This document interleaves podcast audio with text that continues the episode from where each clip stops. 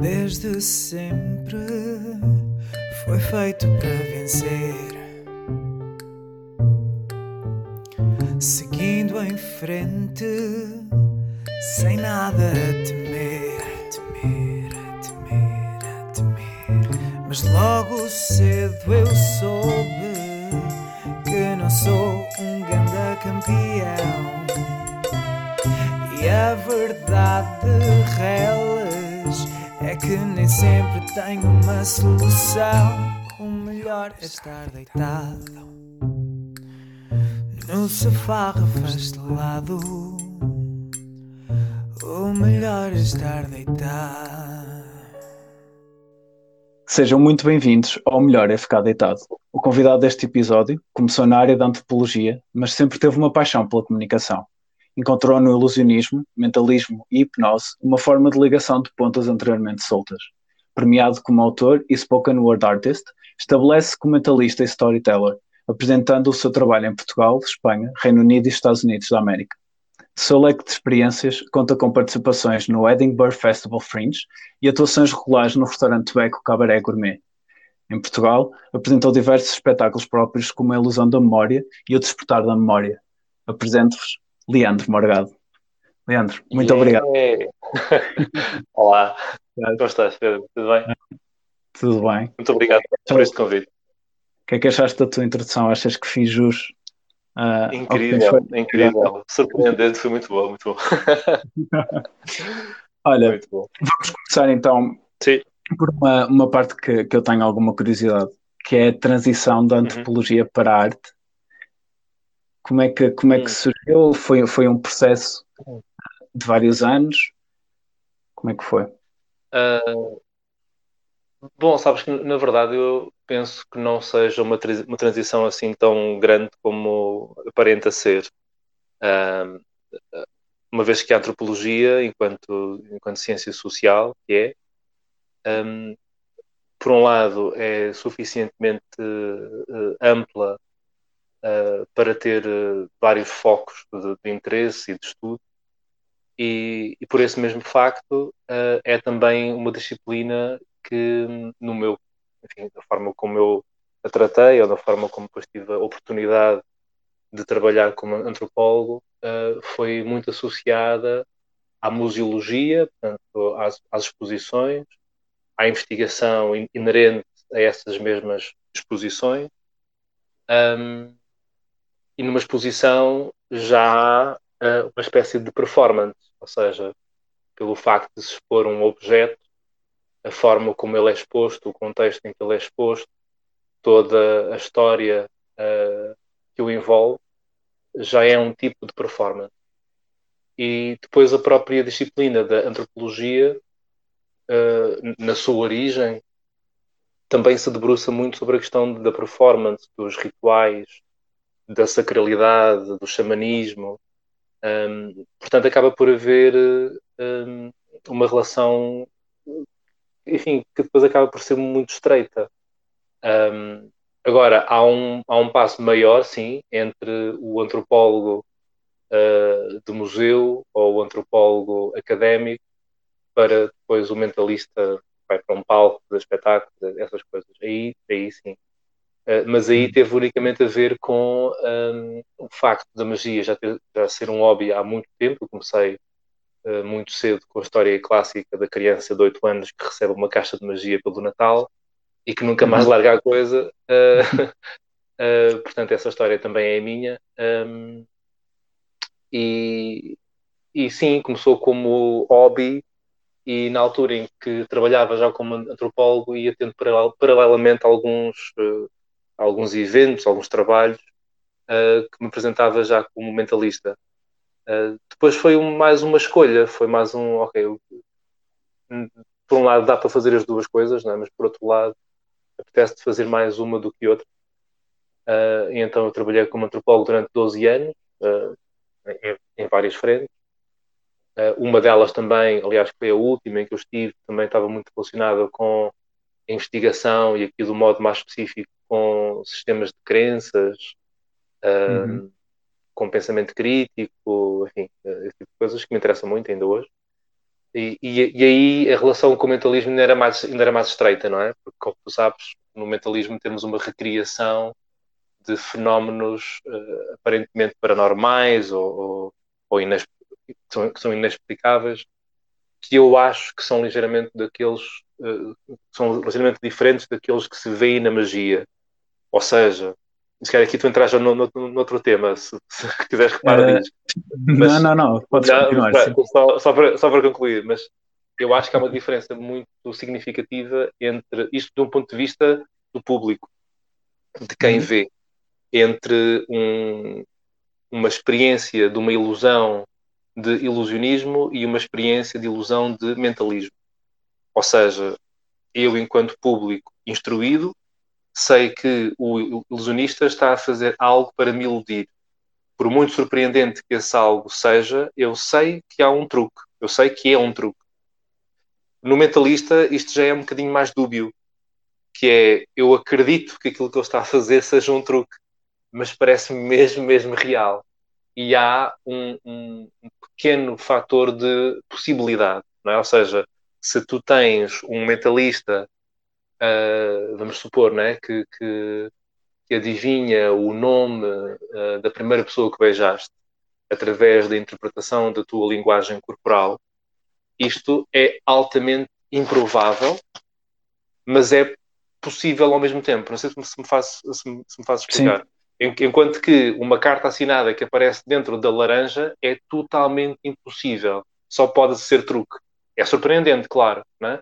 mas eu sei que é truque. Uhum no mentalismo isso é mais dúbio, é? que é ok, eu quero acreditar que isto seja um truque, mas parece mesmo a sério. uh, pronto, então acho que essa diferença é uma coisa que me interessa e que no mentalismo depois podes fundir um bocadinho as duas coisas, né? podes ter um, algo que seja mais um, uh, eh, baseado em algum truque, artifício que vai beber à magia mas ao mesmo tempo também pode ser algo genu genuíno, ou seja, tu podes ter um, uma demonstração de, de, memória em que estás a usar efetivamente técnicas de mnemónica, não é? Portanto, não é um segredo truque. E pronto, uhum. esta é a resposta breve à pergunta que fizeste. Uh, mas então, diz-me quando é que Sim. foi a altura, ou melhor, reformulando a pergunta, uhum tu já estavas a estudar ou exercer uh, antropologia quando sentiste essa necessidade de envergar mais pelo mentalismo do que pela magia? Uh, já, ou não? Já, uh, já devia estar no meu início um, do mentalismo. Ou seja, a primeira vez que eu tenho contacto com o mentalismo foi muito antes disto. Uh, numa altura em que o mentalismo, na maior parte dos livros de magia, ainda era referenciado como magia mental, Uh, uhum. em, em, alguns deles tinhas uma, uma, secção dos livros de magia que era sobre isto, né? sobre uh, truques de magia mental. Um, mas eu começo a olhar para o mentalismo de outra forma, um, ou de duas formas, em dois momentos diferentes. Um foi quando li pela primeira vez o 13 Steps to Mentalism, do Corinda, uh, em que eu não sei se isto que eu vou dizer agora se fará sentido. Um, mas eu comecei na magia numa época em que o acesso à informação uh, ainda era relativamente escasso. É? Ou seja, o arranjares um, um livro, o arranjares uh, uma cassete VHS, uh, era, era árduo, não, não, era, não era fácil. E, e, eu recordo-me que a primeira vez que li o 13 Steps do Mentalism, a versão espanhola, tive alguma dificuldade em compreender algumas coisas. Uh, estilo, epá, mas isto, este método passa mesmo? Tipo, esconder o papel na mão desta, desta forma, será, será que isto passa, passa mesmo? Então tive ali muita dificuldade, mas ao mesmo tempo um interesse pela, pela estética que a coisa tinha, né? pela, pelo minimalismo que o, que o mentalismo tinha, pela, eh, pelo lado relacional, tipo, era uma coisa muito, muito, muito sobre a outra pessoa, né? muito sobre uh, informação da outra, da outra pessoa. Um, e pronto, e a segunda coisa que me fez, a segunda experiência uh, que me fez ver o mentalismo de outra forma foi em 2000, quando o Darren Brown começa os especiais no, no Channel 4. Um, uhum. E, e, senti, caramba, isto é uma lufada de ar fresco para este assunto do mentalismo, uh, porque eu também sou do tempo em que as demonstrações de mentalismo eram tendencialmente muito maçadoras. Uh, eram coisas muito longas, eram coisas muito coloquiais, quase. Uh, e, e, com o Darren Brown houve ali uma lufada de ar fresco uh, que me fez interessar ainda mais pelo tema. Pronto, mas nessa fase não, não abandonei, e ainda hoje também não, né? não, não abandonei a parte da magia completamente, até porque é uma coisa que também gosto imenso ainda sou aquele tipo que faz uh, oito faros só porque sim, não é? Só porque tenho prazer nisso. Uh, um, mas sim, enquanto apresentação estética, inclino-me mais para o mentalismo e foram estas duas experiências que, que me levaram ou que maximizaram este, este fascínio. E, e na altura em que estavas a fazer uh, a transição, uhum. digamos assim, que, que falámos anteriormente, uhum. uh, houve alguma parte um, da antropologia mais científica, a forma mais, uh, mais racional de ver as coisas e, e organizacional, uhum. que tu levaste depois para o, para o mentalismo? Sim, sim, sim. Numa primeira fase e, e com o Darren Brown isto também foi uma coisa que, que me inspirou e que me influenciou muito. Um, porque como tu também sabes, no início da carreira dele havia muita presença de, do pensamento cético um, e do Sim. pensamento crítico. E, e, em antropologia isto era, era, era, era o meu dia a dia, não é? Uh, o cientista social que, uh, que põe tudo em causa. Um, e, e, então eu tinha ali quase que uma, uma, uma veia que me dizia: não, não, isto é para apresentar de um ponto de vista de desconstruir certas crenças que as pessoas possam ter. E hoje, o meu ponto de vista já é um bocadinho diferente desse, mas nessa altura era, era, era isso. Havia muita influência da antropologia, um, mais como atitude, estás a ver? Uh, e, uhum. E, e, ao mesmo tempo também havia ali uma, uma, relação próxima entre o antropólogo e o mentalista. Uh, os, os dois quase como que investigadores ou analisadores. E, e o mentalismo aqui com a, com a, possibilidade de recriar certo tipo de fenómenos, uh, um bocadinho tipo James Randi, uh, tens a parte de a parte coloquial, a parte da investigação e depois paralelamente consegues ter a parte da demonstração. Uh, em, em, alguns casos ele tinha uh, a possibilidade de fazer demonstrações mais surpreendentes do que aqueles que diziam ter alguma capacidade extraordinária, algo assim. E, e, isto era uma coisa que me interessava, esta, esta relação entre pôr a pensar, pensamento crítico, e a possibilidade de termos aqui uma demonstração que todos saibam, saibam, saibam que é truque, mas que, mesmo neste contexto, é altamente surpreendente. Portanto, sim, a antropologia foi, foi crucial aqui. Curiosamente, falaste agora do, do James Randi, uhum. ainda ninguém conseguiu ganhar o um milhão de dólares. Não, não, supostamente não. Uh, houve aqui há uns, há uns anos uh, uma, um falso alarme, uh, não, não, sei se viste isto, em que basicamente não, foi, não, um, foi, alguém, eu já não sei contar a história como deve ser, mas basicamente era alguém que dizia que tinha um, um software de computador, algo assim, que tinha a capacidade de ler mentes e, e, então faz a demonstração, a demonstração cumpre os requisitos todos que, que, que a Fundação pede e no final dizem sim senhor, para, para, parabéns, eh, é o vencedor do nosso milhão de dólares. Uh, mas depois era tipo 1 um, um de abril ou algo assim, então tudo aquilo tinha sido uma encenação do próprio James Randi. Uh, uh, acho que foi a única vez, mas de, de resto, não, acho que não.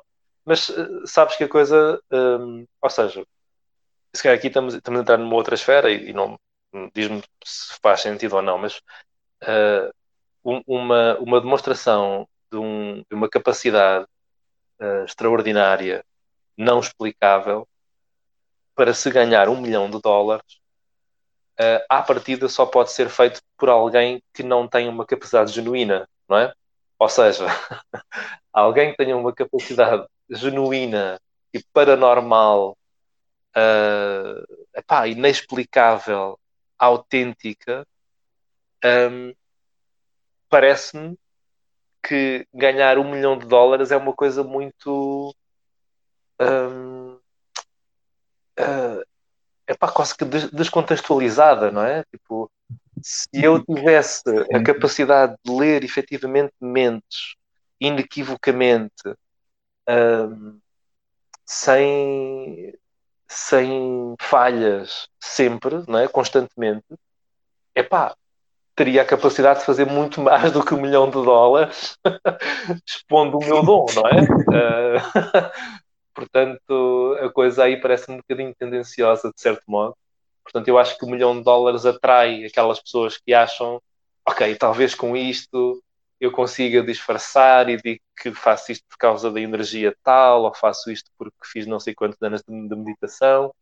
E há um truque, né? tipo aquele gajo que soprava na, nas páginas da, lista telefónica. Ah, sim, sim. Sim. Eu lembro não é? E que tem toda uma encenação à volta disso, né? da energia e do ki, aquelas coisas todas. O que o James Randi faz apenas é pôr um bocado de, acho que farinha, junto à lista telefónica e ele nem se atreve, né? porque sabe que no momento em que a página virar vai levantar farinha. Um, portanto, sim, acho que esse prémio epá, pode ser um bocadinho tendencioso a atrair certos públicos. já, já, de si, já de si potencialmente fraudulentos. Né? Mas é engraçado que tenhas tocado nesse ponto, porque hum, é, é uma discussão que também existe um pouco na magia, hum. que é se de facto tivesses esses poderes mágicos, uhum. porque é que estás a fazer o que estás a fazer? Sim, porque é que me estás a pedir para ah, Isso... uma carta que vai aparecer dentro de um, de um kiwi, não é? Exatamente. não faz muito sentido. Certo. Mas isto até me leva para, para outra questão que eu te ia colocar, uhum. que é a seguinte: tendo, tendo tu as duas vertentes, uhum. não é? E tendo a formação que tens, por exemplo, quando vês a atuação de algum mágico, hum. eu lembro-me agora, por exemplo, de um, de um asiático, eu não me recordo o nome, que tinha uma mesa que as, as moedas se transformavam em pétalas quando ele passava a mão. Uhum. Não sei se chegaste a ver Tenho isso. uma vaga ideia disso, sim. Ah. Foi no, foi no Fula? Qual é? Ou, não, não foi no Fula. Acho, ah, não sei se foi no Fula, se foi no, no Got Talent. No Got Talent qualquer, sim. Foi algo desse género. E, mas a minha questão é o seguinte: achas que efeitos demasiado impossíveis, é? que, uhum. que, parece que demonstram algum poder sobrenatural, uhum. são demasiado quando estás a fazer magia, porque quebra essa aquilo que disseste há pouco de, uhum. o público sabe que existe um segredo. Não sei, eu acho que o, e isto é uma coisa que o Luís de Matos fala muito bem, uh, em que ele diz que uh, as pessoas vão a um espetáculo de magia e, batem palmas porque, saibam, porque sabem que é um truque, não é?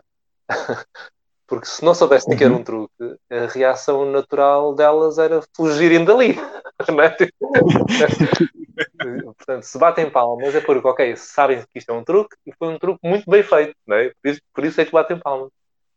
Um, o, que, o que às vezes acontece uh, na performance da, da magia é um, ou melhor, questões desse, desse tipo, uh, eu acho que se prendem mais com a coerência daquilo que se está a mostrar. Uh, ou se a impossibilidade de um efeito compromete uh, a apreciação do público. ou se o mágico acha que, pelo facto de, de um certo número em si mesmo ser muito forte, porque é muito limpinho, é porque é muito impactante, é, é, suficiente para que o público ache que isso foi um bom truque. É? Um, uhum. No mentalismo, a coisa já é ligeiramente diferente, eh, pelo menos a forma como eu, como eu vejo, não é? Claro, também eh, é, é, a área em que passo mais tempo a pensar sobre.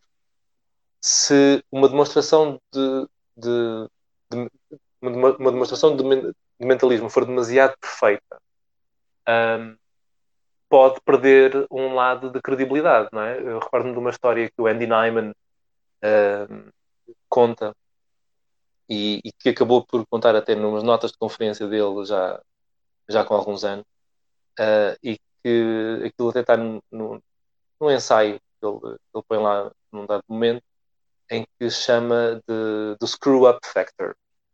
Uh, e que nasce de uma experiência dele num, num evento em que ele está a fazer um efeito de psicometria uh, e num dado momento uh, isto é visto por público leigo, só para perceber, ou seja, se o teu podcast é para abranger Pronto, só para, só para há algumas pessoas que eu sei que é que se pode usar aqui, ok? uh, mas pronto, há uma, há uma mas parte sim, há, tem, ele... tem público. Okay, okay. Há uma parte em que ele não tem acesso à informação que deveria ter, não é? Uh, e como não tem esse uhum. acesso, começa a fazer o, o a, a, demonstração genuinamente, porque ele não tem outra hipótese, ok? Portanto, tem que fazer aquilo, tem que acertar, neste caso, a quem é que pertence o desenho X, o desenho Y, uh, autenticamente. Tem de seguir a intuição e pronto. O que é que acontece? Nenhum dos desenhos bate certo. Ok? Uh, nenhum bate certo. E, e, do ponto de vista dele, aquilo foi um falhanço total. Agora, qual não é o espanto dele quando o espetáculo termina e, e uma das pessoas vem ter, vem ter com ele e diz: pá, parabéns, foi tudo muito bom, mas aquele número em que tentava adivinhar a quem é que pertencia cada desenho, para mim foi o melhor de todos mesmo que não tenha funcionado, o caminho até lá foi incrível. E o Eddie ficou a pensar, né, que isto é espetacular, né, que é, e, e deu-lhe credibilidade, ou seja, pelo facto de teres tido uma, uma demonstração que falhou, conferiu autenticidade ao mentalista. Que é, ok, ele faz isto mesmo a sério. Porque se não fosse a sério, ele não falhava. Não é?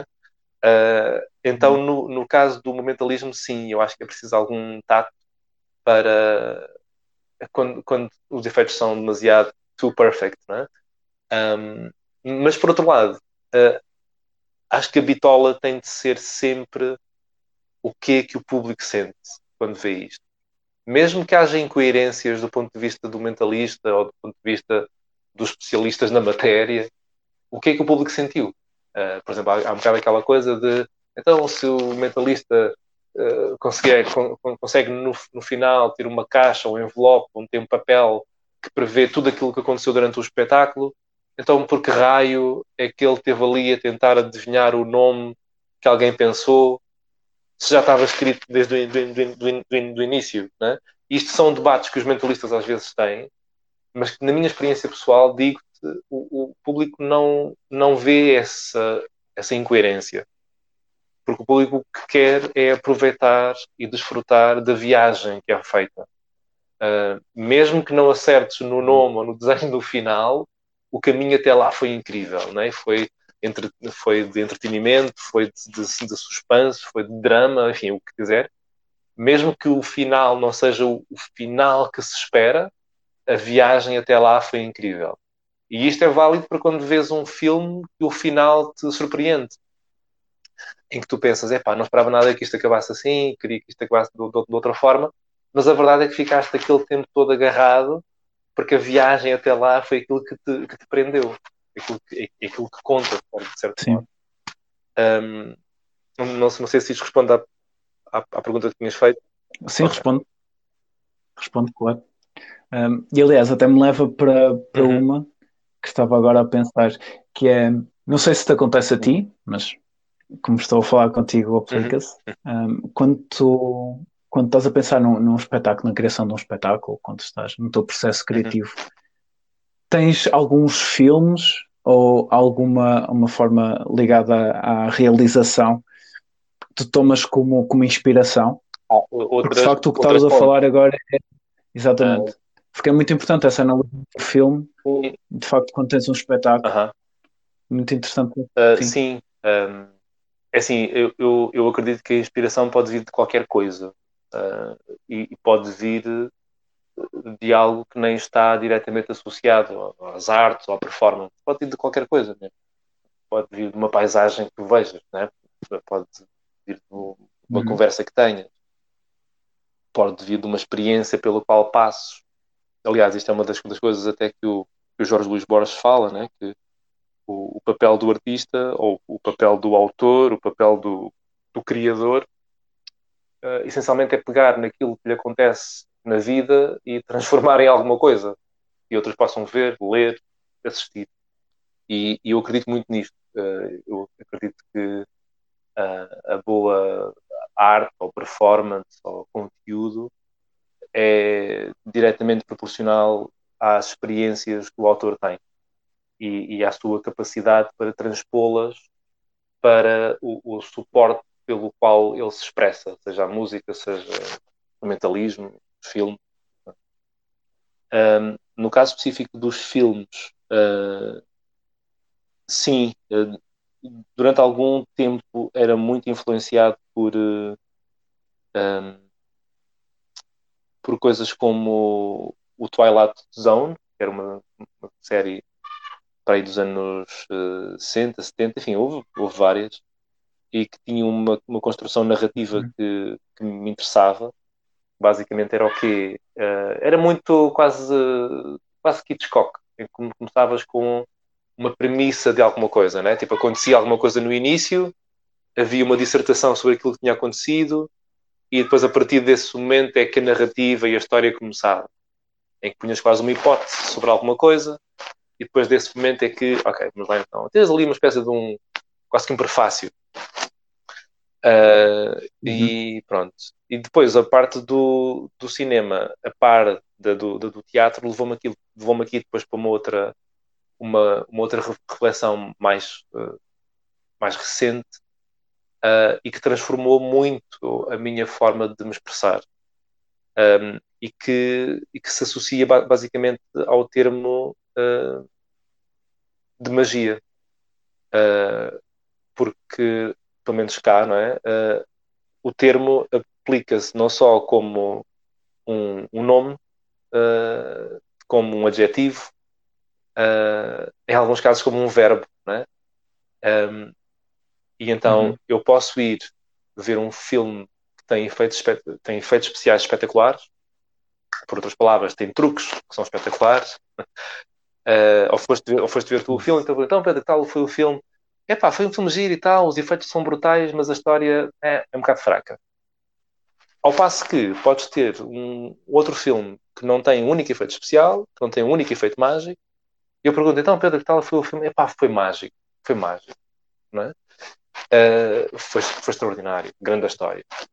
Uh, então isto levou-me para o papel que a história tem, porque uh, a história tem esta capacidade para nos transpor, ou para, para nos levar para um sítio que é, que é mágico, que é extraordinário, que é, enfim, e que não é e que não passa necessariamente por uma demonstração de magia.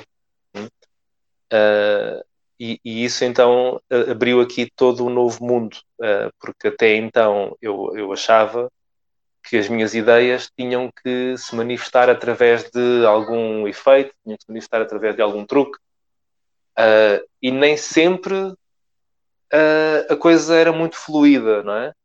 Um, era, um, era um bocado, e na magia, na magia, enfim, como tu também sabes, isto é muito típico, não é? Teres aquele mágico que começa com uh, esta noite eu tive um sonho e sonhei, não sei o quê, nananana, e eu sonhei com uma carta.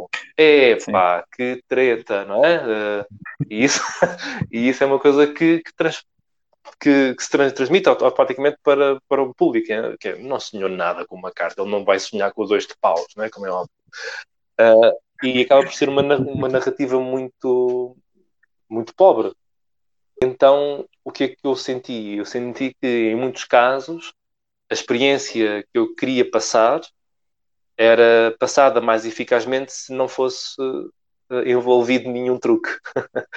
uh, então perceber que lugar é que os truques têm e perceber que os truques, pelo menos na forma como eu vejo, funcionam na verdade como os efeitos especiais de um filme, que é eu vou usá-los na medida em que, é, em que forem necessários. Vou usá-los como um ingrediente e não vou usá-los como o, o, centro, não é? Uh, não vou, não vou usá-los como, ok, agora tenho aqui este brinquedo novo, então vou explorá-lo ao máximo.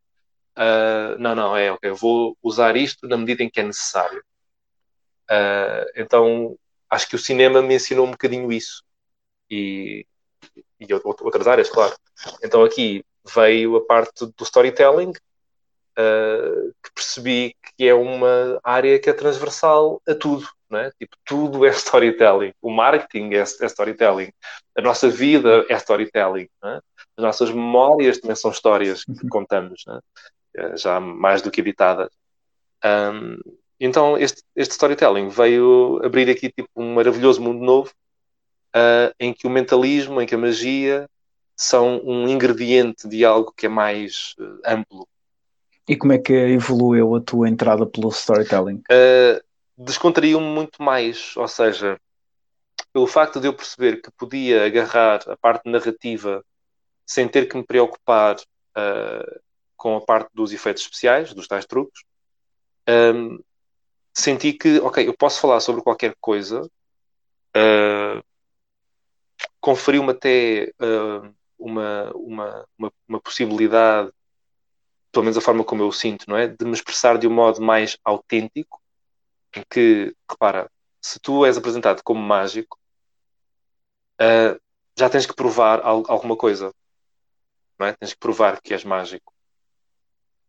Uh, aliás, durante muitos anos, uh, na magia havia muito esta crença, né? que o mágico, quando entra em palco, uh, tem de começar com um efeito rápido para, para, para que se estabeleça o seu tipo de, de, de performance, né? Tipo, ou seja, há quase que uma, uma urgência em fazeres alguma coisa. Tens de fazer algum truque rápido para, para, para provares que és mágico e que és bom e não sei o quê, não sei o quê, não sei o quê.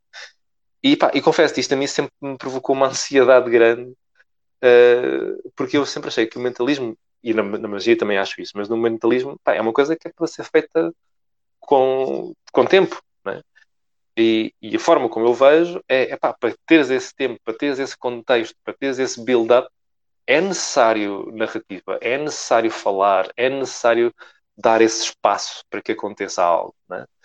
Um, e epá, uma das experiências que eu tenho uh, quando fazia os espetáculos lá no, lá no Beco um, era, era precisamente essa, que era quando eu me sentava à mesa com alguém e fazia questão de me sentar à mesa com eles, tipo, não ser aquele mágico que está em pé né, a fazer truques, não, não, sentava à mesa, falava com eles, falava sobre eles que eu estou cá a fazer, nananana, uma, série, uma, uma série de coisas, e no momento em que percebiam que estavam no meio de um efeito de mentalismo, já era tarde demais, né? Tipo, já tinha acontecido tanta coisa que aquilo já era fluido, já estava em, percebes? Tipo, já, já fazia parte de, de algo mais amplo.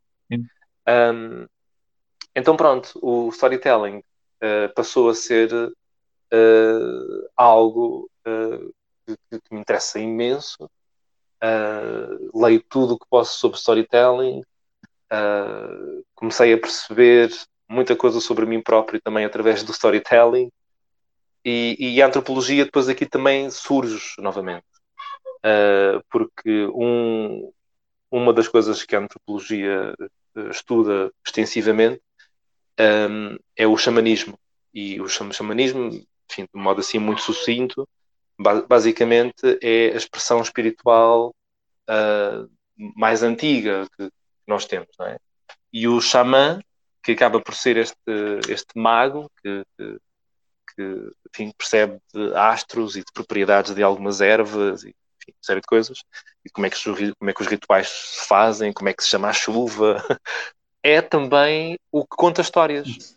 É um contador de histórias nato. E as histórias nestes povos tinham um papel que era crucial, porque era através das histórias que se passava informação. Era através das histórias que se passava informação sobre os antepassados, ou sobre uh, que plantas é que se pode comer, ou que animais é que são venenosos. Não, é? não havia histórias, havia narrativa. Uh, e então começa a perceber que o xamã, que este tal mago, acaba por ser uh, um, um, arquétipo uh, que está muito bem representado na primeira carta que o, que o, que o, que o tarot tem, que é a carta do, do mago. Tens a carta número zero, que é do louco, né, que somos todos nós, e a primeira estação por onde o louco, onde o louco para é a casa do mágico, do mago que no tarot tradicional é, é, representado mesmo como um ilusionista de rua, é? tem a sua mesa com as moedas, com a varinha mágica. Uh, então, pronto, e, e isto levou-me para, para um sítio em que o papel do mago, o papel do storytelling que o mago tem, torna-se ainda mais interessante. Né? Então, quem é que é este tipo né? que, conta histórias, que, que, que, todos estão fascinados e que num dado momento consegue fazer ali algum efeito que provoca um momento uau, né? que parece que prova ainda mais uh, o mistério dele ou a, a autoridade dele. Um, pronto, e, e, e, o storytelling então surge para, para mim como esta um, uma espécie de forma, estás a ver? Tipo a forma onde vais colocando estes ingredientes uhum. todos, né? do, do mentalismo, da performance, mas tudo tem que encaixar nesta história. Uh, daí que, do meu ponto de vista, um espetáculo começa com porquê? Porquê que eu estou a fazer isto? Né? O que é que eu tenho para dizer que é assim tão relevante que faça com que as pessoas saiam de casa, paguem bilhetes, às vezes vão à chuva, não é? Até lá. O que é que eu tenho assim tão relevante Sim. para dizer para incomodar as pessoas a saírem de casa? Hum? Não, não nesta fase, claro, ninguém pode sair de uhum. casa, mas, mas nessa altura né, em que se saía de casa. uh, então, sim, o storytelling começa a ser esta, sim. Yeah, esta forma. E é engraçado porque o que, tu está, o que tu estás a falar, e agora eu vou-te dar uhum. uma opinião minha e tu podes, podes okay. ver se concordas ou não. Uh, tudo o que tu estás agora a dizer, no fundo, é a criação de, um, de uma experiência imersiva, não é? Em que a pessoa sente-se parte dela e que se pode identificar. E, e, acho que hoje em dia, não só devido à forma como toda a nossa rotina está construída, mas também às redes sociais e à, ao instantâneo que a internet nos uhum. veio proporcionar, aquilo que nós temos tudo muito rápido e uhum. queremos tudo muito rápido. E se calhar por isso é que algumas pessoas acham que num espetáculo de magia o mágico tem que fazer qualquer coisa nos primeiros 30 segundos porque uhum. tem segurança de o público uhum. der a atenção. É cada vez mais importante tu conseguires ter um, um espetáculo uhum. calmo, imersivo e que as pessoas consigam absorver e que a meio do espetáculo consigam estar mais dentro da história claro do que, que delas próprias. Claro eu concordo. E, e, e, hum. e, há algo mais ainda que eu pá, não sei, mas aquilo que me parece é que a magia e o mentalismo conferem isto como nenhum outro tipo de performance, né? que, é, que é o fator uau. E o, o fator uau sendo o fator do inexplicável. Né? E, e, e cada vez mais, repara, a experiência do inexplicável ou a experiência do extraordinário, em muitos casos, tornou-se quase que banal. É? Hoje em dia, todos nós temos uma caixinha através da qual falamos com pessoas que estão na outra ponta do planeta, ou temos uma informação instantânea de, de tudo. Coisa essa que noutra altura seria totalmente associada a feitiçaria, não é? Tipo, só o demónio é que te podia dar uma caixinha deste género que te permitia falar, ou permitia escrever, ou permitia ver, não é? Em direto, tipo, o quê? Como assim eu envio-te uma foto, a foto desmaterializa-se e materializa-se no teu telefone na outra ponta do mundo, não é? uh, e, e, então, sim, sim. ver esta possibilidade de oferecer o inexplicável, oferecer a experiência de mistério, é, é lindo, né? Tipo, oferecer a experiência do estado de não saber eu não sei, mas foi incrível, foi, foi fascinante. Um, e, e, ao mesmo tempo isto é uma, é uma responsabilidade grande. E aquilo que eu sinto é que durante muito tempo o mentalismo, a magia, era uma coisa muito egocêntrica, não é? ou seja, era uma coisa muito voltada para aquele que está em palco. Olhem o que eu sei fazer, olhem o que, que eu posso fazer, olhem o talento que eu tenho. Em alguns casos nem é preciso muito, né? porque há muitas coisas que são automáticas. Um, uhum. e transformar isto numa experiência para as pessoas. Tipo, devolver-lhes algo. Ou, ou, é mesmo isto. Tipo, o, para, para, para mim, claro, e do, do, meu, do meu ponto de vista, o mago é aquele que confere uma experiência de mistério ao comum dos mortais. Sendo o mago também um mortal, não é? Claro. Só que tem um, um conhecimento que é mais uh, quase que hermético, né? que ninguém sabe muito bem o que aquilo é, mas que lhes permite conferir uma experiência de mistério. Uh, e não de um ponto de vista egocêntrico, né? De, de... Mas pronto, as equipas entras, entras naquele, naquela coisa de, de o mágico negro, o mágico né? tipo Gandalf, ou, fazer tipo o Dark Side, o, o, lado de, de, de, luz, o que cada um deles faz, né? Sim. E, e isto, como, isto, isto do ponto de vista de arquétipos é muito interessante, porque na, na, magia de performance também existe isto, né? Tem, aliás, acho que era o Topas que tinha uma definição gira, né? De, de, o mágico assassino, o mágico vítima e o mágico testemunha. Uh, enfim, isto já há uns bons anos. E basicamente o mágico assassino era aquele que entrava em palco e produzia as cartas todas e as pombas e serrava a mulher ao meio e tan, tan, tan, tan, tan, tan né? tipo, eu sou o maior. O mágico vítima era aquele a quem a magia Sim. lhe acontecia, ou seja, aquele que. Aqui tinhas muita coisa de, de magia cómica, não é? Aquele que não conseguia explicar como é que a coisa estava a acontecer, mas todos estavam a ver de certo, de certo modo. E depois tinhas o, o mágico testemunha, que era aquele que partilhava com o público a experiência de mistério, né? Uh, era aquilo que dizia, enfim, dizia, que, que, manifestava a coisa de, ok, eu também não sei como é que isto se faz, mas partilho com, convosco, né? Um, e, e, eu acho que começa a haver aqui um outro lado, que é o envolver o público nesta mesma experiência, uh, o, o dar-lhes algo, uh, em que já não és o mágico assassino, já não és o mágico do, do Dark Side, mas és o, és o mago que, através de uma experiência de mistério, consegue comunicar uma coisa que é maior, não é? Uh, epá, tenho, exemplos uh, de coisas que, que, que, não foram feitas um, com isto em mente, mas que anos mais tarde, ou tempo, tempo depois, uh, me levaram a, a pensar e, e, encaixam nisto. Aqui há uns anos tive um evento, uh, em, basicamente um evento para, um, uma, uma, marca de uma bebida, uh, um evento para milhares de pessoas durante a noite inteira, e basicamente eu era um, um mentalista, psychic, enfim, coisa assim desse género, que estava numa sala, aquilo era numa uma, uma mansão, e nessa sala eu recebia pessoas uma a uma e tinha ali uma espécie de leitura, pronto, uma coisa assim. E um do, dos efeitos que fazia, uh, por ser uma coisa que era prática, era a uh, Haunted Key, aquela chave que dá a volta na, na, na tua mão, que eu, na, na versão Sim. que faço, a chave dá a volta na mão da pessoa. Um, e, e houve uma experiência, houve várias, mas esta foi daquelas que marcou mesmo, em que, em que um senhor eh, entra, uh, senta-se, falamos, falamos um pouco e tal, e, e a chave era introduzida como um elemento simbólico. Uh, ou seja, a chave que na, que na, prática abre e fecha portas ou abre e fecha caixas, naquele contexto específico tinha um papel simbólico, a chave que ia abrir, fechar ou des desbloquear alguma coisa na vida, na, na vida, na, na, vida dele.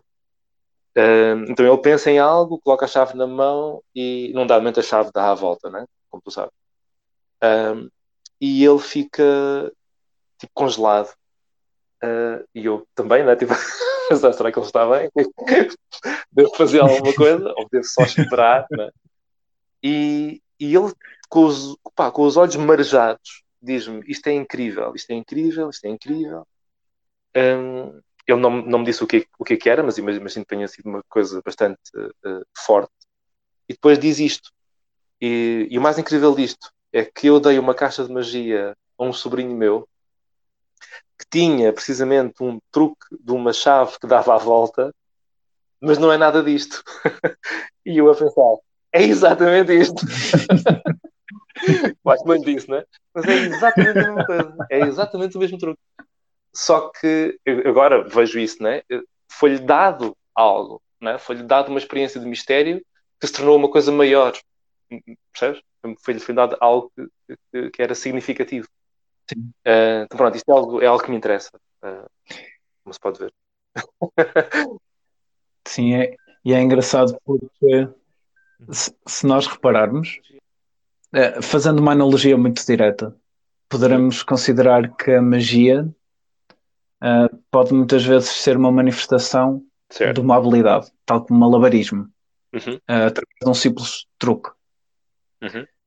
Mas o malabarismo Uh, não sei se, se já, de certeza que tu já viste espetáculos Uhum, de uhum. novo circo, ou circo Sim. novo, não, não sei muito bem como é que agora chamado, mas eu lembro perfeitamente da primeira vez que eu Uhum. fui ver o Circo de Soleil, Yeah, a experiência foi mágica e eu não pensei, ah, estão só a tirar bolas ao ar.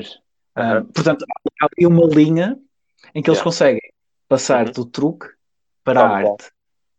E Claro isso na magia também acontece, não é? Exatamente como estavas agora a Uhum. falar. Por exemplo, essa- experiência, claramente para o senhor que estava a assistir, aquilo foi um momento de arte. Foi tão bonito como se tivesse ido a um museu e começasse a chorar porque viu um quadro que, que refletia o que ele estava a sentir, ou quando houve uma música e fala sobre a Sim, letra sim. condiz com o que ele está a E, e em sentir. muitos casos, e em muitos casos quando, quando, Yeah, tu, e quando isso- entras nessa esfera, não é? Quer dizer, quando, quando tu sentes algo, é uma coisa que não é passível de palavras, não é? É claro que a nossa mente tem logo aquela ten- tendência para rotular e para dar nomes e para, para dizer como é que a experiência foi, mas a experiência do sentir autêntico é desprovida de narrativa, é desprovida de, de palavras, não é? Tipo, é um, é um, é um, é num espaço em que acontece isso, não é? É a mesma coisa quando, sei lá, estás apaixonado por alguém, não é? Tu não consegues expressar por palavras o quão apaixonado estás, ou o porquê que estás. Estás e pronto. Estás e sentes. É? E, e o mago, eu falo, como, falo no mago enquanto arquétipo, né? porque é este tem esta capacidade de gerar essa experiência de mistério. Quando quer, não é? Quando quer. E porque repara, todos nós temos, temos, eh, temos momentos em que vivemos experiências de mistério. E vamos, vamos supor um momento de uma grande coincidência em que tu pensas em alguém, o telefone toca e é essa pessoa. Tens um momento de uau, não é? Tipo, porra, eu estava a pensar nesta pessoa, o telefone tocou, é mesmo ela, é incrível. É incrível, não é? Claro que não pensas nas vezes todas em que pensaste e o telefone não tocou, as vezes em que o telefone tocou e que não pensaste antes, né? que é um número muito mais amplo, mas aquele momento em que a coincidência acontece é mágico. E o mago tem a capacidade para criar essa experiência on demand, quase, né? que é quando quer. E isto é incrível. Haver uma, uma profissão cuja função é garantir uma experiência de mistério. Tipo, é um lembrar quase, né? porque a vida é um mistério imenso, né? mesmo que nós consigamos explicar algumas coisas do funcionamento, como é que eh, o sangue circula, ou como é que os olhos conseguem ver, ou... Epá, ok, mas não deixa de ser um mistério imenso existir alguma coisa, não é? Tipo, existir um universo vastíssimo e complexo, existir um, um, um planeta onde existe vida, existir o nosso corpo, não é? que faz tanta coisa autonomamente das- sobre as quais nós nem temos sequer consciência delas. Não é? Eu não posso conscientemente fazer com que o meu coração pare. Não, é? não, não, não consigo. Portanto, é uma coisa em mim que eu não controlo sequer. Não é? Portanto, tu, tudo, tudo isso é mistério, é uma experiência de mistério.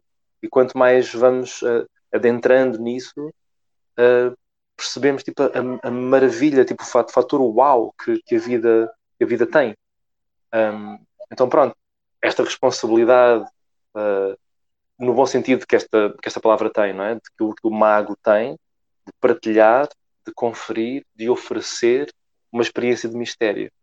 Ah, e depois o mago também tem esta capacidade de criar através da palavra, é? tipo o próprio termo abracadabra, que nós ouvimos desde, sei lá, desde criança, é uma palavra, é uma palavra que tem um, um, uma, uma gênese que é fortíssima, não é? Que é uma palavra do aramaico que significa eu crio com a palavra, é? Ou I create as I speak.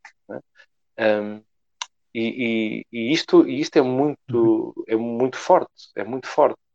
Uh, nós vamos nos distanciando um bocadinho de, desta gênese que as coisas têm e parece que nos esquecemos um bocadinho de onde é que cada coisa vem mas quando vamos juntando estas peças, pelo menos isso, isso acontece, eu, acontece quando aconteceu, quando comecei a, a, a, reformular a forma como escrevia espetáculos, a forma como uh, os, os apresentava e perceber que, ok, isto aqui tem muito mais para explorar do que eu pensava. E na magia, como tu sabes, há, há muita tendência para ver muito da mesma coisa, é? Apesar de haver muitos mágicos, apesar de haver muitos nomes, há, há, há uma mesmice, de certo, de certo modo, né? há, um, que é, normal, que é normal que assim seja. Uh, as, as, inspirações, as cópias, em alguns casos, é? fazem com que a, a, evolução da magia seja uma coisa muito, muito lenta. Ou seja, só há evolução na magia quando alguém começa a pensar na coisa de um ponto de vista mais uh, uh, abrangente, que foi, e voltamos ao início, né? quando eu vi que o mentalismo podia ser feito de outra forma, como o Darren Brown fez, né? abre-se todo um maravilhoso mundo, mundo, novo. Agora, o que, é que, o que é que acontece tendencialmente? Há um Darren Brown, então todos os mentalistas começam a fazer como o Darren Brown. Entende? Então, não, há uma, há uma, há uma cena que o, que o Luke Germain fala que eu acho que é interessante esta lógica que é, ok, então quando todos estão a ir para a direita, é pá, vira para a esquerda. É? Quando todos estão a ir para um, para um, lado, vira para o outro lado, vira para o outro lado. uh, e no caso dele foi o que ele fez, não é? Tipo, estavam todos a ir para a cena de uh, eh, PNL, linguagem corporal, de hipnose, nananana. então, ok, vamos para uh, o tarot, vamos para o psychic, fazer coisas a sério, energia, e acaba por encontrar ali uma cena dele que é muito interessante, esteticamente é muito rica, Uh, epá, não agrada a todos, claro que não, mas isso nunca vais, né? Portanto, e, e isso é outra coisa, que é esquece essa cena, né? De agradar a toda, toda a gente e esquece, porque só se perde tempo quando se pensa assim. Deixa-me então agora falar de algo que uhum. está estritamente uhum. ligado a isto e que eu reparei quando assisti ao teu espetáculo em 2016 uhum. no Palácio Foz. Certo. Foi o Ilusão da Memória. E vou, eu vou-te okay. contar um bocadinho da, da minha experiência. Uh, uhum. porque, porque, eu estava a visitar o meu irmão em Lisboa e então consegui convencê-los okay. a irem comigo ver o teu espetáculo. Então nós chegamos lá, uhum. Estacionamos o carro, então, levantamos os bilhetes uhum. e começamos a subir, a subir as escadas. Começamos a olhar à volta e achamos, de facto, o, o local em si bastante, bastante bonito, não é? Tem aquela. Se bem me recordo, tem Sim. algumas esculturas também mármore e continuamos a subir as escadas e de repente entramos numa uhum. sala sala que nos deixou perplexos. Porque é, é muito exatamente, bonito. é genuinamente bonita. Lembro-me lembro de um pianista no canto direito tocar. Lembro-me perfeitamente como é que estava a disposição das cadeiras. Lembro-me nós sentados na terceira fila do lado direito. E sabes porque é que eu me lembro disto tudo? Porque foi uma experiência que começou a partir do momento é. em que eu entrei no, no edifício.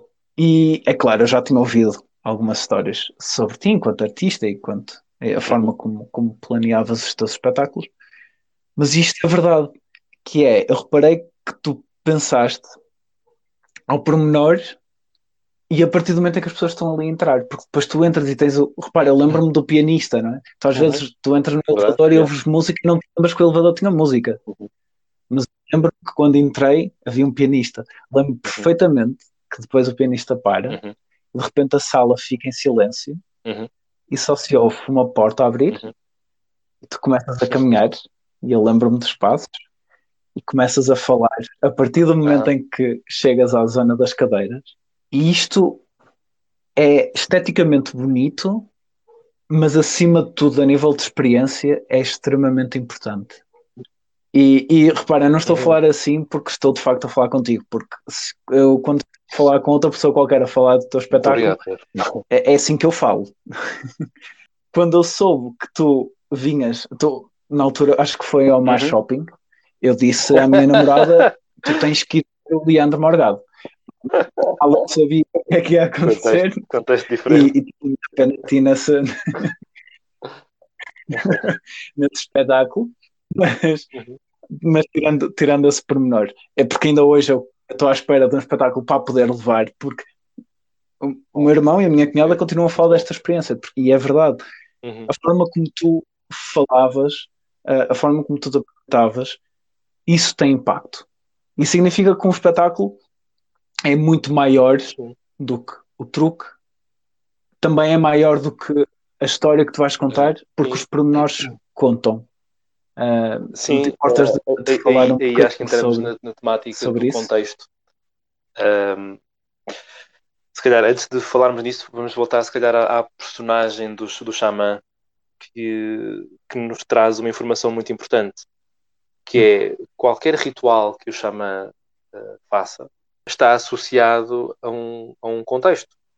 E esse contexto pode ser mu muita coisa, pode ser, não é só o espaço em que é feito, pode ser a altura em que é feito, uh, pode ser o propósito com que é feito.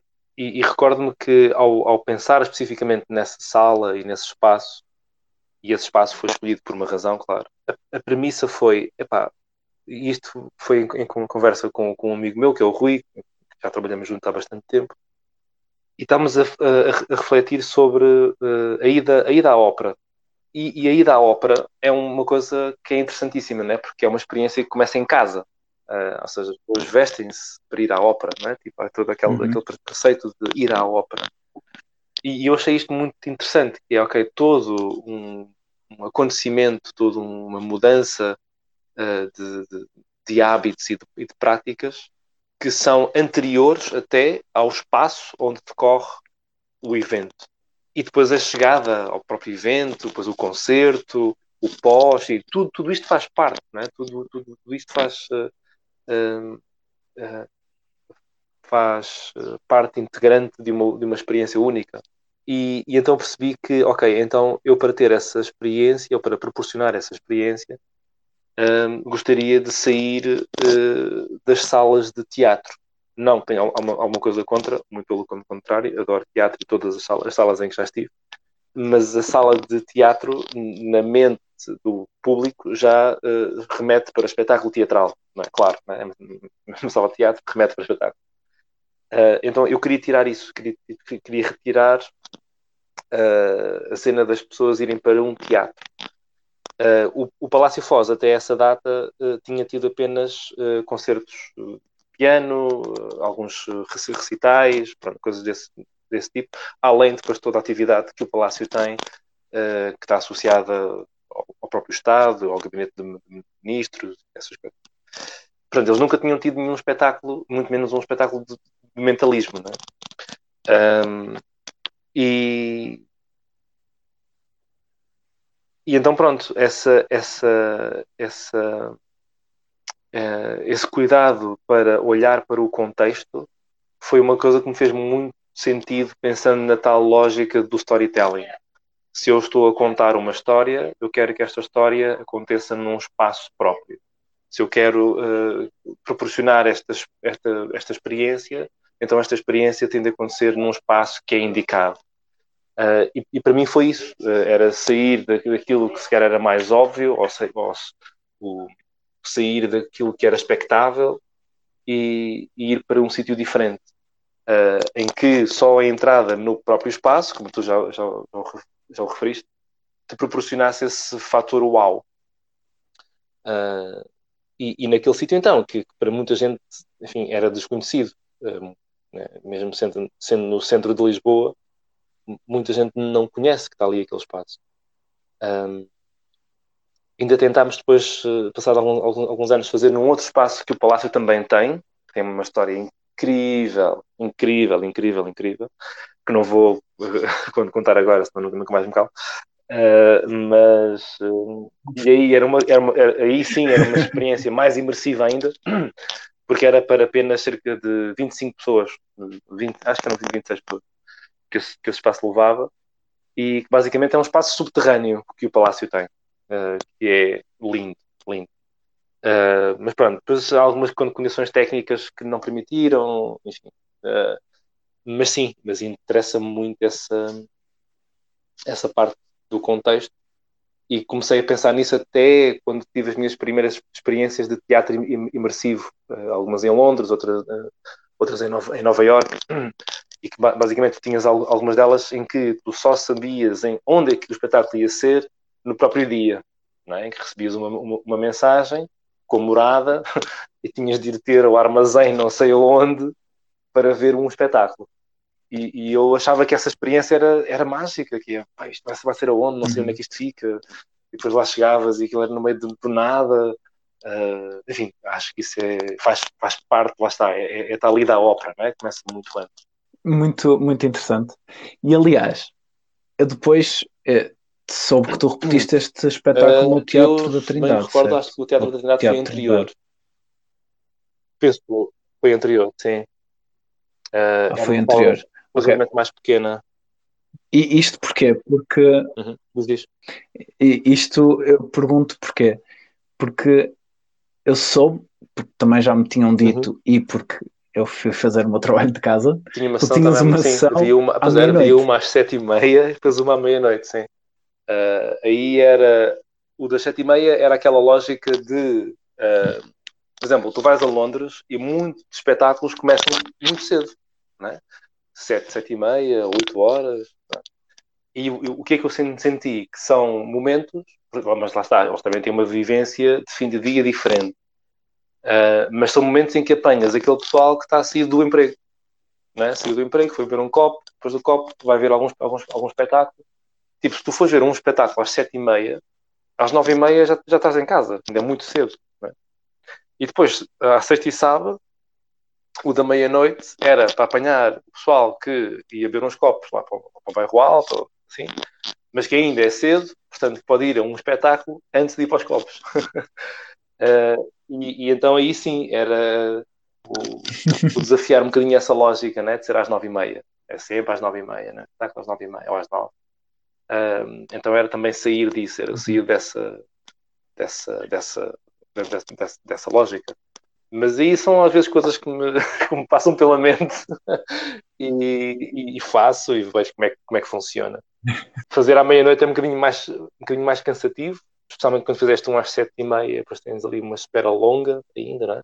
Mas sim, eh, e, e- e com o beco, Uhum. eh, depois também se verificou um bocadinho essa experiência. Portanto, eu estou no, no meu terceiro ano lá já, e no primeiro ano, à sexta e sábado, havia dois jantares. Havia um jantar, se não me engano, às sete e meia, e depois havia um outro às nove e meia. E, e, e é fruta ainda, né? é, é muita coisa. Ah, mas sim, ah, gosto dessa, dessa ideia de. Opa, da mesma forma que uma ideia que nunca cheguei a fazer, fazer claro, né? Não cheguei a fazer claro, vou-te explicar porque é que é claro. Mas uma ideia que eu tinha ah, era usar a plataforma do Airbnb, ah, alugares uma casa da- daquelas que dá para muita gente, né? Tens casas que dão para 10 pessoas, para 15 pessoas, ah, e montares um espetáculo ah, nessa casa, tipo uma, uma- uma- cena simples, claro, né? sem, sem nada de coisas técnicas. O proprietário tem que saber o que é que vai acontecer, e era o, era o, era o caso aqui, claro. O proprietário recebe exatamente a mesma coisa ah, do que se as pessoas fi- se ficassem lá, com a vantagem de que nin- ninguém vai usar quartos, né? claro, só ias usar uma, da- uma das salas. As casas são incríveis mesmo, com salas enormes e tudo, tudo mais. E a ideia aqui era ser um espetáculo numa casa com um jantar, mas em que lá, lá está, só recebias a informação de onde é que ia ser no próprio dia. Já, já sabias que ia ser na zona tal, ah, mas só no dia mesmo é que dizia, ok, isto é na rua tal, número tal. Ah, e eu achava muita, muita piada esta coisa de quando sabes onde é que o espetáculo vai ser, o espetáculo não é em nenhum sítio que tu conheças. Sabes? Tipo, não é, ah, é no Palácio de Foz, ou é no Teatro tal, ou é, não, é na rua tal, número tal. Isto é o quê? Epá, não sei. então tinhas de mesmo de ir lá. Pronto. São coisas que eu acho que têm, que têm, que têm piada e que, por muito simples que possam ser, eh, também são experiências que conferem o tal mistério, né? E isto foi uma coisa que aprendi de outras áreas, aqui mais do, Sim. dos, dos jogos im- im- imersivos. Basicamente são, são jogos que as pessoas jogam eh, pela rua ou com alguma app eh, em que vão interagindo com o espaço um, e vão conhecendo coisas sobre o espaço ao mesmo tempo que jogam um jogo, eh, tipo um escape game, não é? só, só que pela rua, coisas, coisas dessas. Mas voltando, nós agora estamos a falar, do, por exemplo, da ilusão da memória e a forma como tu pensaste isso, Uhum. mas eu queria voltar um pouco atrás a uma experiência que tu tiveste eh, e que eu referi na, na Uhum. introdução, Uhum, que foi uhum. no, no Festival Fringe, em Edinburgh. Acho que, acho que esse, esse festival não é muito divulgado em Portugal, pelo menos que eu saiba. Eu conheci-o porque vi Ok. o documentário que o canal Q Aham. eh, fez sobre Aham. ti.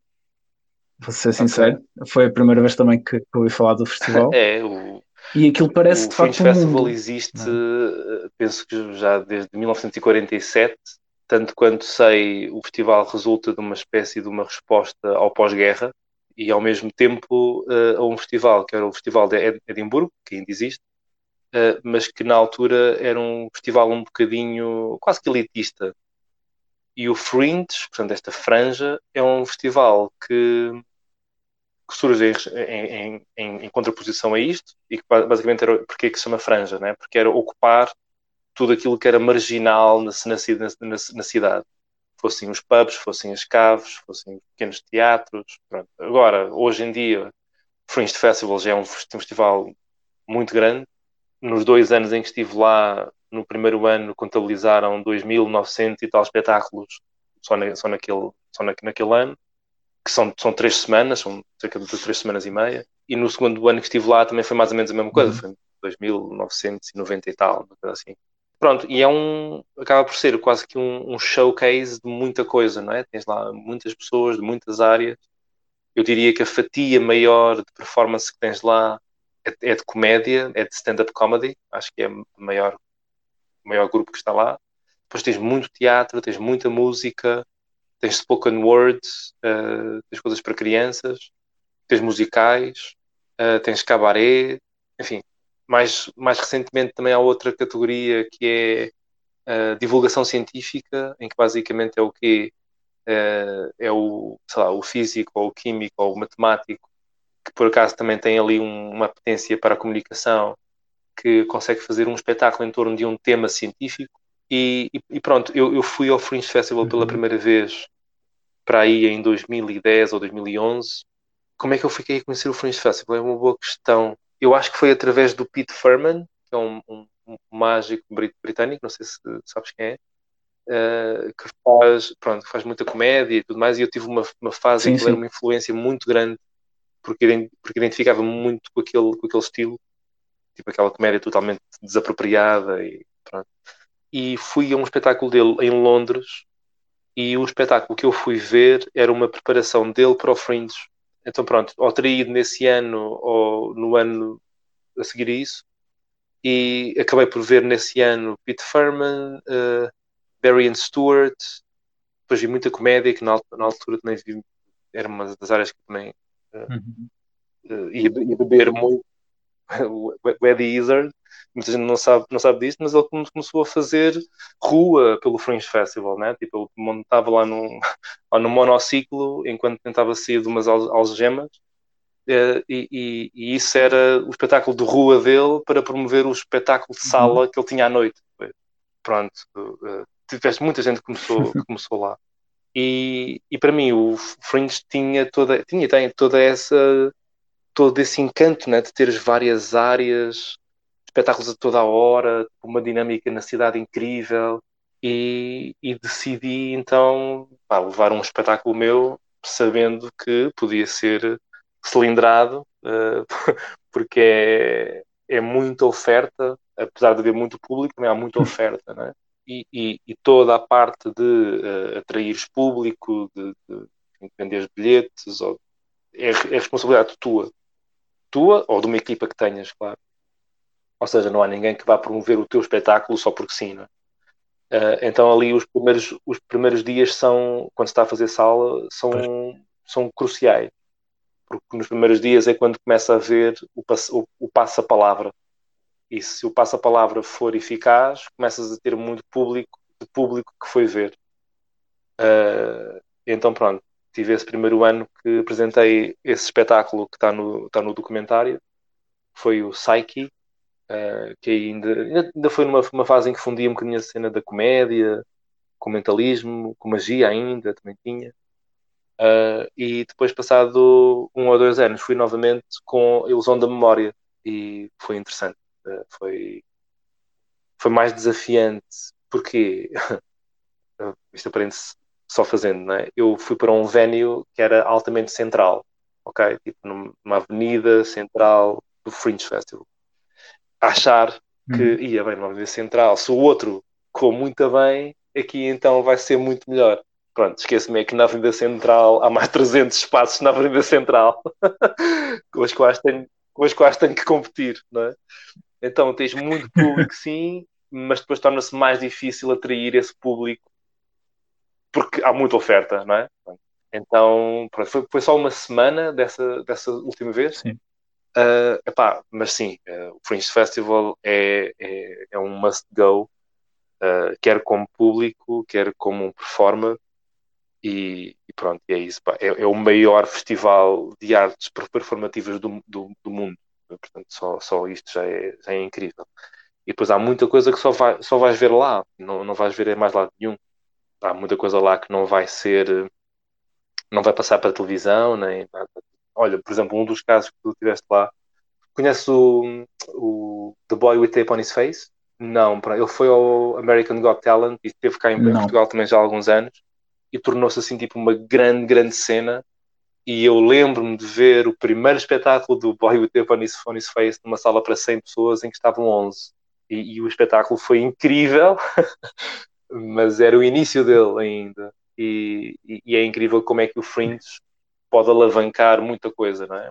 Enfim, no meu caso não, não foi tanto com o propósito de alavancar algum, alguma coisa, porque a minha vida também era feita cá e não tinha o, o propósito de viver lá, era mesmo pela, pela experiência no documentário, fazer o, uhum. documentário sobre o Fringe e sobre, enfim, a vivência de um festival uh, que é o Fringe, através dos olhos de um performer português. Mas sim, é, é uma experiência, é uma experiência única. Definitivamente acho sim, que vai sim, ficar vale na minha vale lista mesmo. de coisas a fazer. Leandro, okay. agora vamos passar para outra parte também da tua experiência enquanto performer, que desta vez já não é estando em palco sozinho, mas sim de uma experiência que tu tiveste num espetáculo conjunto hum, que se chamava verdade. The Mentalist, verdade. com o The Jack e o Christian Lin. Uhum. Gostava que, que, que, falasses um pouco sobre esse processo, como é que foi, estás a partilhar palco. Infelizmente esse, eu não consegui ver esse Lisboa, espetáculo. Em Lisboa foi no meu dia de anos, aliás, eu faço de anos Por isso 21, não posso. Foi no dia 20 de agosto. Uh, e então foi muito bonito porque à meia-noite todo o público uh, acabou por cantar os parabéns, porque tinha havido ali um, um complô qualquer entre uns amigos.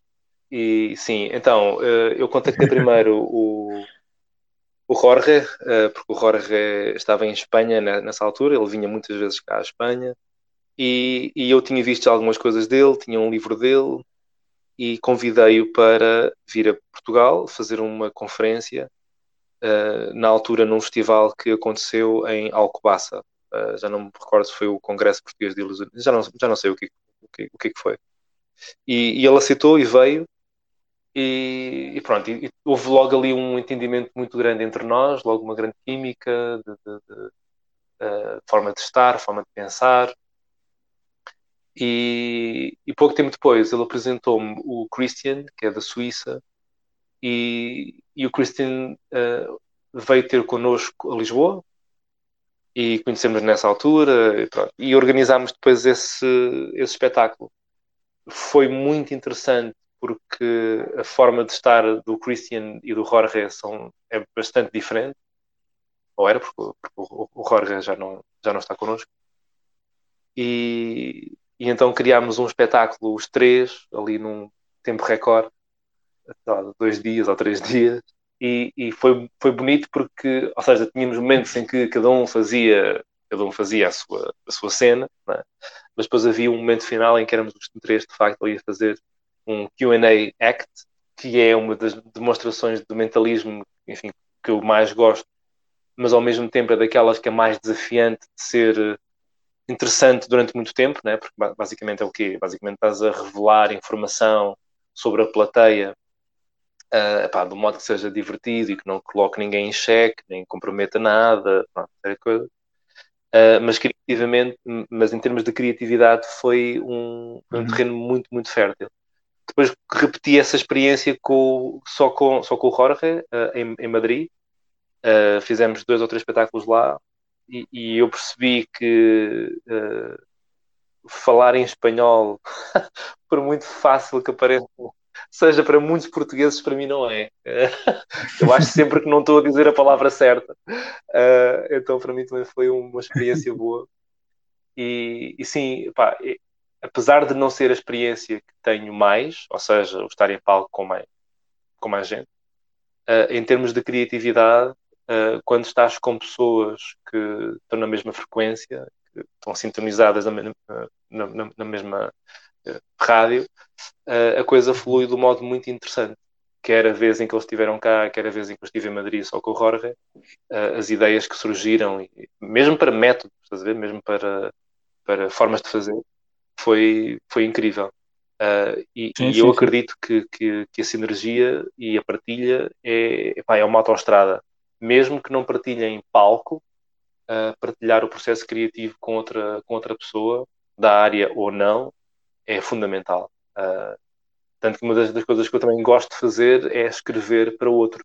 É extremamente libertador, porque, ou seja, para mim, eu muitas vezes passo muito tempo a, a batalhar que efeitos é que são os certos para mim, não é? Tipo, ah, não é bem estética ou lógica ou enfim. Para outras pessoas é uma coisa muito mais uh, mais livre, porque não sou eu que vou ter que fazer aqueles truques, não é? então acabam por surgir de um, de um modo muito mais espontâneo uh, e a outra pessoa se calhar vai recebê-los porque se calhar nem nunca tinha pensado na hipótese de fazer aquele truque daquela forma. Uh, mas pronto, mas isso é outra coisa. Mas, mas sim, mas a, a partilha de conhecimentos, a partilha de palco, eu, eu digo que é uma experiência que, que, que deve, ser, deve ser tida, claro. Sim. Mas o que estavas a falar leva-me uhum. para um ponto que eu também gostava de falar contigo, porque eu sei uhum. que num dos teus espetáculos, uhum. e corrijo-me se eu estiver errado, que eu acho que foi a Ilusão da Memória, o Luke Germain, tu sim, tiveste foi. um processo criativo o forte Germain, com, que com conheci o pessoalmente uh, em Edimburgo, não no Fringe Festival, é. mas no Festival de Magia, que é um festival de magia, de magia também lá. Uh, e foi a primeira vez que o Luke, ou das primeiras vezes que o Luke apresentou o Six Sense uh, ao vivo. E, e, pronto, e foi uma, uma oportunidade para nos sentarmos, para, para falar enfim, sobre, várias, sobre várias coisas. E na altura eu já estava muito interessado em trabalhar a temática da memória, mas ainda não sabia muito bem o ângulo e começámos a fa falar ali de, enfim, de, ideias e o look é, é, é, incrível, parece que ele está ligado a uma tomada de criatividade em que a boca abre e sai uma ideia genial. E pronto, e trabalhámos depois, uh, quando voltei para cá, uh, via Skype, e escrevemos uma grande parte juntos, sim. Uh, aí não entramos tanto em métodos, entramos mais em, em ideias, em narrativa, mas sim, foi, foi, foi incrível isso. E Sim. também tiveste Sim. uma. Eu sei que tu conheces o Darren Brown pessoalmente. E, e, de que forma é que também a partilha que tiveste de informação com ele oh, acabou por influenciar os espetáculos uh, e uh, a forma como tu agora fazes? Não falámos muito de mentalismo, falámos um pouco de mentalismo. Uh, eu estive com o Darren, foi no ano em que fui para o Fringe Festival, portanto foi no, em 2013, em que fui, em que fui participar, ou 2012, já não, já não me recordo agora. Um, e, portanto, eu fui para o Fringe em março, o festival é em agosto só, mas eu fui em março para ir ver o venue, mas, enfim, mas uma série de coisas. E o, e o, e o Darren estava com o Svengali na, num dos teatros uh, lá, na Playhouse, uh, e, e encontrei-a casualmente na rua, que o Darren tinha ido comprar umas camisas. E, e eu ia procurar uns livros e encontrei uh, enfim, ali a minha, o, o, meu hook, né? tipo, a minha razão para falar com ele é que o, o, Darren e eu temos um amigo comum que é o Andy Nyman. E o Andy Nyman basicamente escreve para o Darren Brown né? Uh, escreve, enfim, em cena com, com ele toda, todos, os, os, todos os espetáculos e, e, eu tinha estado com o Andy tipo, uma semana antes em Londres. Então fui ali um bocado Darren, tive com o Andy há uma semana, pronto, conferiu-me logo ali o, o, lugar de ok, este tipo é, é seguro, não é nenhum tipo estranho que me vai pedir autógrafos que nem um louco ou selfies. Um, coisa, coisa que resisti, uh, resisti bastante porque percebi logo que se naquele momento pedisse uma selfie com o Darren, pronto, não ia ter a oportunidade de levar com ele durante muito mais tempo. Uh, então, resultado, acabámos por ir jantar, uh, conheci a equipa dele depois e falámos imenso, imenso sobre muita coisa. Uh, falámos de mentalismo um pouco, mas, ou seja, percebe-se logo que o Darren é, é uma figura pública, não é? Portanto, uh, em qualquer sítio em que, em que entrássemos, era todo, toda a gente a dizer it's, it's, it's Darren Brown, it's Darren Brown. Uh, então, uh, acho que resisti um bocadinho hum. a entrar naquilo que seria óbvio, sabes? Tipo, entrar naquela coisa de uh, então qual é que é a tua opinião sobre não sei o quê, nanana, ou o método hum. tal e que, como é que fazes isto. então falámos muito sobre a vida, falámos muito sobre vinho, recordo-me disto, falámos muito sobre Portugal também, porque ele tinha vindo cá apenas uma vez ainda. E depois falámos sobre, sei lá, sobre arte no geral, falámos muito sobre, sobre música. Recordo-me que falámos muito sobre hum, o estado da comunidade mágica no geral.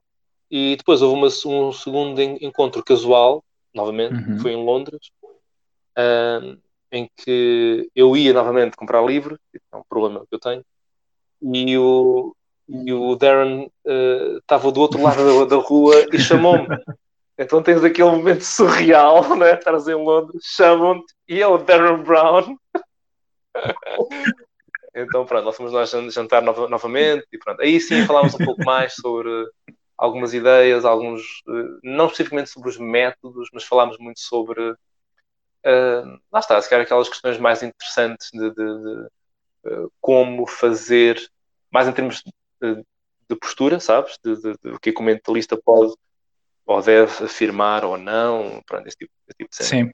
E sim, depois houve uma terceira vez ainda em Edimburgo, aqui já com o Andy, e aqui estávamos os três e foi uma, uma coisa mais aparvalhada, uh, mas foi muito cómica, mas pronto.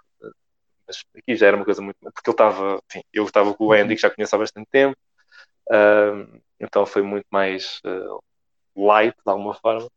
Mas sim, é, é, é interessante ter esta oportunidade né, de, de conhecer uma influência que para mim foi, claro. Um, mas tive uma fase, agora já superei um bocadinho isso, mas tive uma, uma fase em que evitava uh, ver as coisas do, do Darren Brown, porque havia, eu sentia isto né, nessa, nessa altura, né, tipo, havia logo a tendência para fazer uma coisa semelhante. né? tipo, uma abordagem semelhante, ou não sei. Então tinha um bocado aquela coisa, não, não, não, vou ver, não quero saber. Né? Uh, aliás, no, no, segundo ano que fui ao Fringe Festival, um dos números que ia fazer envolvia as obras completas de Shakespeare. e o Darren, nesse mesmo ano, tipo um mês ou dois meses antes, no, no Infamous, a parte final, ele uh, tem uma demonstração de memória em que também usa as obras completas do, do William Shakespeare. Então, eu não fiz esse número no, no Fringe.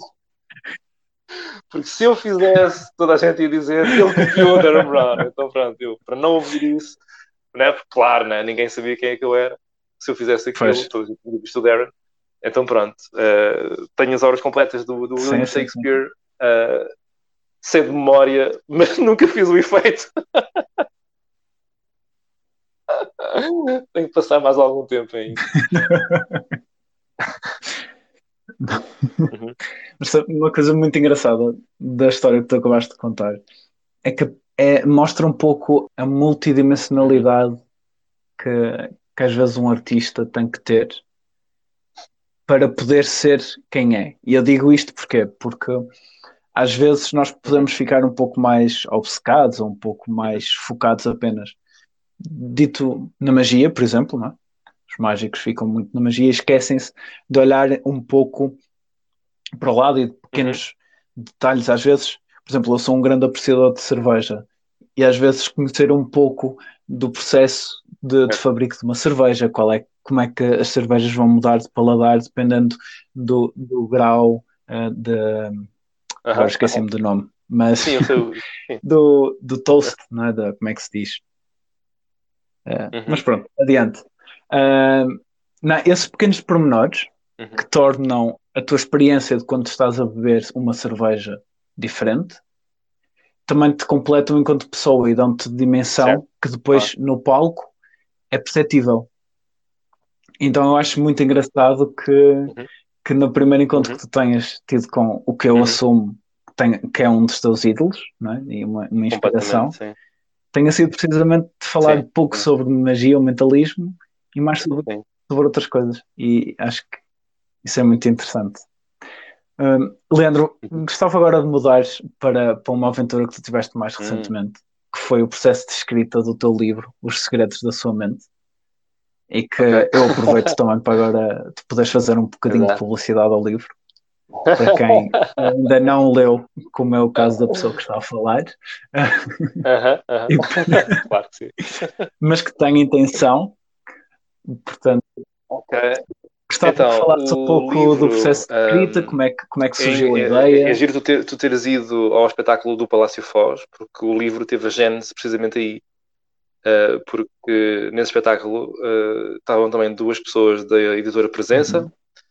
e, e, bem, uma semana depois uh, eu não, não sabia disso, claro, só soube depois quando, quando me contactaram, que tinham estado lá.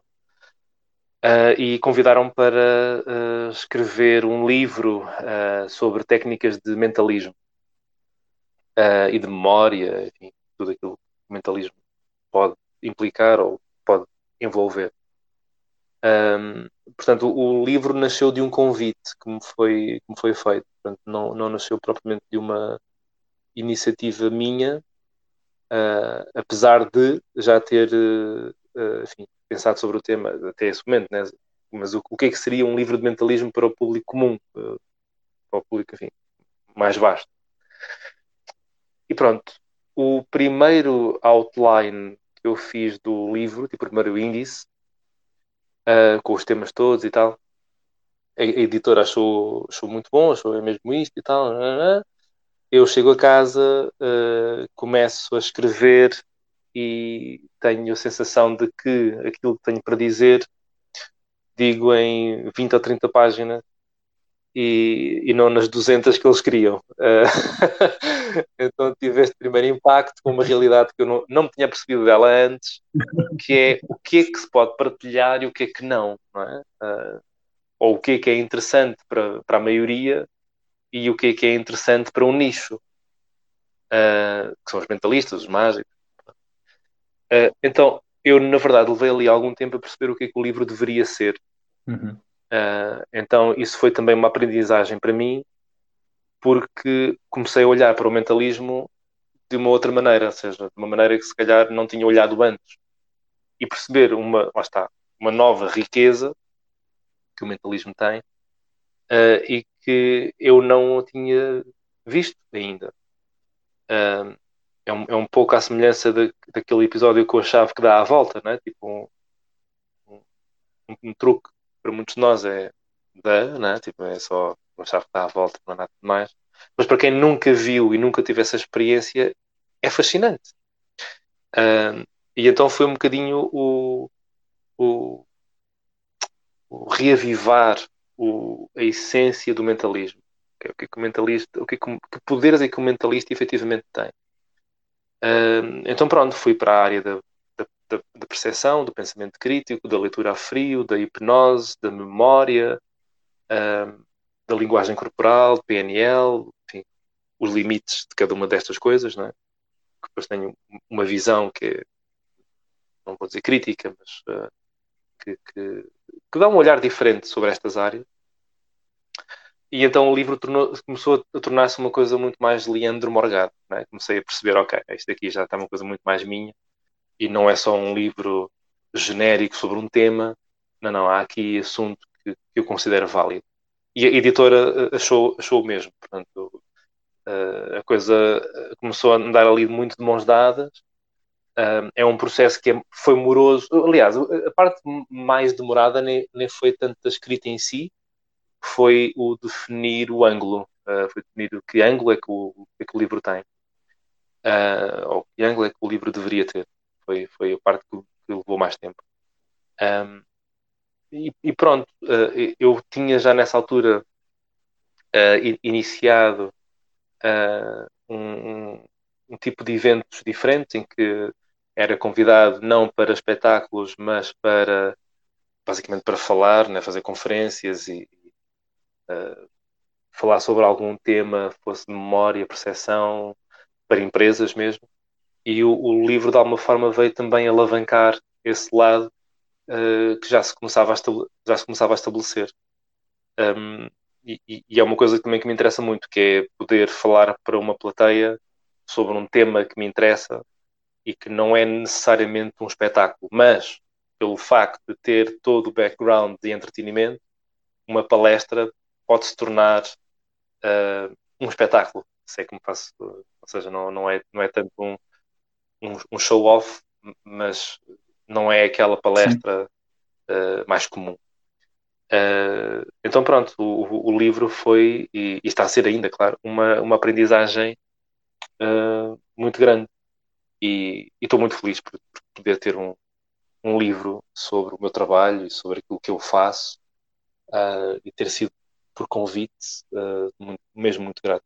Entra em categorias interessantes, né? se fores FNAC ou Bertrand, entra na, na, naquela categoria do desenvolvimento pessoal, que curiosamente era, era uma categoria que não, não ligava particularmente uh, e, e, é interessante perceber que é uma coisa muito, muito vasta, não é? Tipo, um, ehm, foi interessante ver uh, quando o livro saiu, estava na FNAC, uh, tipo naquelas aquelas aquela, tipo aquelas ilhas que eles, eles têm, estás a ver? Tipo, tens a livraria, tens as tampas, tens aquelas ilhas e então estava uh, Tony Robbins, Sim. tipo, aquelas coisas de fazer dinheiro e tal. Depois tinhas o livro do, do Darren Brown, o Happy. depois tinhas mais não sei o quê, depois tinhas o meu. e eu, epá, fogo, o mundo dá mesmo voltas, né? Tipo, a variedade de autores que estão aqui, incrível. Pronto, e todos, e todos estão nessa área, né?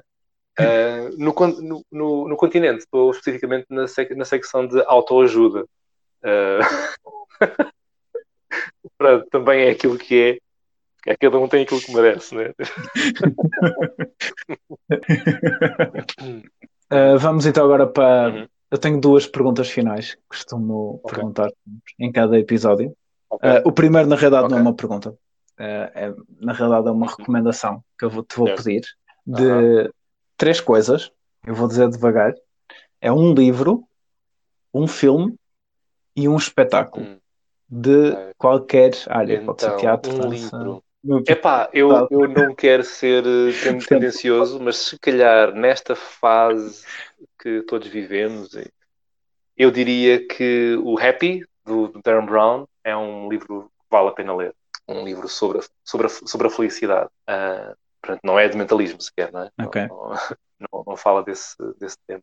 Uhum. Um filme, eu não sei dizer de quem é que é o filme, uh, sei dizer que se chama Baraká e essencialmente é um filme documental, mas sem, narra sem narrativa, sem, sem narrativa textual, em que basicamente tens um passeio pelo planeta Terra e pelas várias culturas e práticas e congruências que vivem. Vale a pena Uhum. É do, do Ron Freak. Ah, foste ver agora, não é?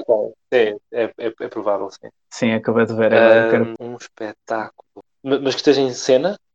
Mas pois. pode estar gravado. Uh, uh, por isso é que há espetáculos gravados. Então, nesse se sentido. calhar, para espetáculo, sim, acho que recomendo o, o Tim Minchin e, e a Orquestra Sinfónica de Londres. Uh, não sei se o espetáculo está totalmente no, no YouTube, o Tim Minchin é um, um comediante barra músico absolutamente incrível uh, e sim, é um espetáculo que é, que é delicioso. Sim, sim. concordo. Yes. Também sou fã. Ok. Então, Leandro, a última pergunta. Esta sim é uma pergunta. Uh, e é algo mais pessoal, okay? que é se pudesses voltar uh, atrás no tempo, não, que conselho darias a ti um conselho, mas dizia-me uma coisa, se pudesse voltar atrás, que dizia-me está tudo bem. Está tudo bem. E vai estar tudo bem. Não te preocupes. Puto. uh, sim, sim. E é uma mensagem que também serve nesta altura que estamos a viver. Bom, Leandro, muito obrigado por teres estado. Eu também, Pedro. Muito, muito obrigado. Muito bom. Boa sorte. Bom programa. Um abraço. Um abraço.